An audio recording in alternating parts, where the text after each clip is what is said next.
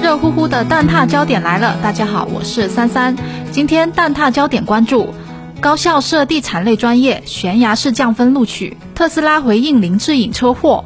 南京玄奘寺事件处理情况公布。首先关注的焦点是高校设地产类专业悬崖式降分录取。在近期由高等教育评价专业机构软科发布的2022软科世界一流学科排名当中，同济大学的土木工程专业已经连续6年蝉联世界第一，它的专业得分远高于东南大学和清华大学超10分，遥遥领先中国大学的土木工程专业榜首。近日，同济大学土木工程专业被曝今年在河南的录取分数线跌至了564分，排位43252名的考生或有望录取。而在去年，他在河南的调档分数线是667分，只有前1730名考生才能录取。564分的录取分数线比去年降低103分，在上海知名高校当中录取分数线里面排名倒数第2，甚至比上大、华师、东华、华理还要低，同时也不如河南大学。无独有偶，更多高校的土木工程专业也正在遭遇考生和家长的再三考量。在网络上，一些考生在被土木专业录取之后，也在咨询该做怎么样的抉择，其中不乏自称要弃学复读高三的人。伴随着房地产行业进入深度调整，和房地产行业直接相关的土木工程专业等等，也在市场遭受别样待遇。在中国建筑科学研究院赵斌看来，同济大学土木工程专业断崖式调档主要是市场调节的结果。在以前，国家建筑行业高速发展，对人才的需求也非常的高，从而也导致了各所大学都开展土木工程专业，甚至连师范大学都有这样的专业。过往培养这么多人才，必然导致人才过剩，以致僧多粥少，竞争加剧。随着房地产行业频频生变，老百姓也看在眼里，继而不让孩子学这个专业。赵斌认为，这样的事情如果持续几年，各大学势必会降低土木工程专业的招生人数。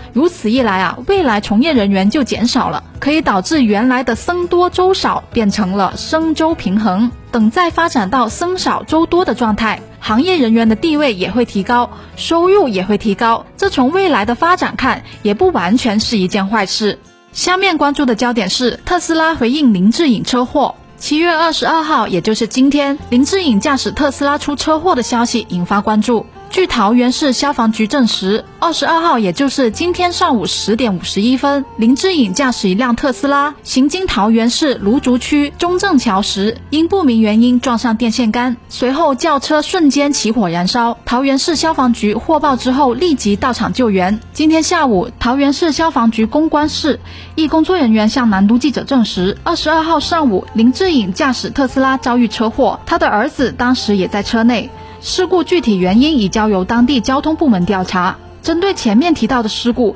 南都记者致电特斯拉中国客服，其工作人员表示，林志颖先生的这个事件我们暂时未收到相关通知，还不确定事故的具体原因是什么，正常情况下不会无缘无故起火的。这名工作人员还表示，特斯拉车辆的防火材料等等都符合国家相关法律法规，车辆在防碰撞这一块有警报装置，在察觉汽车有起火趋势之后，应该立即离车，离车之后及时拨打火警电话、报警电话以及交警电话，或者给客服及时打电话，客服可以指导进行操作。有网友留言表示惊讶，他可是赛车手呀！有网友送上祝福，愿父子平安。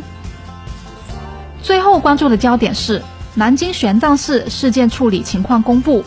近日，有网友反映江苏南京玄奘寺供奉侵华日军战犯牌位，引发高度关注。据网友亚瑟发文称，今年2月26号下午，他在南京市九华山公园的玄奘寺发现，地藏殿里面依次供奉着野田毅、松井石根、古寿夫、田中军吉等人的往生灵牌，牌位上面写着年限2018至2022，供奉人署名为友人吴阿平。而这些灵位上面的名字均对应着历史上的侵华日军战犯。7月21号，网友荣阳城刷到了这条消息，他立刻驱车前往玄奘寺查看。根据他的记述，接待的和尚承认是他们的牌位，我很愤怒，但依然保持了理智。我下山途中拨打了12345， 12345到晚上还没有给我回复，我因此才发微博曝光这件事。7月22号的凌晨，南京市民族宗教事务局发布通报，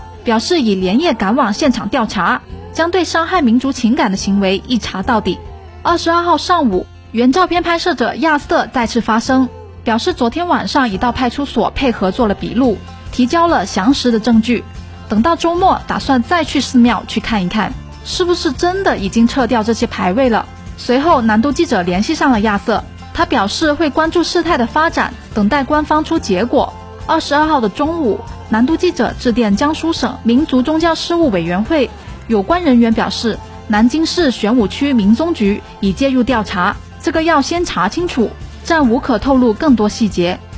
22号的下午，南京市委市政府发布关于玄奘寺供奉牌位事件有关人员的处理情况，责成玄武区民族宗教事务局撤换传真，俗名李义将，玄奘寺主要负责人职务，责令玄奘寺停止异常活动，并会同相关部门立即对其进行整顿，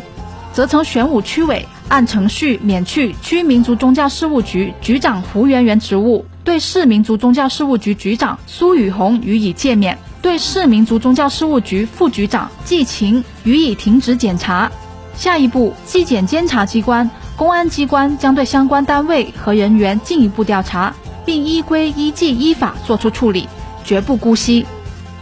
好了，本期节目就到这里了，我们下期见。本栏目由南方都市报出品。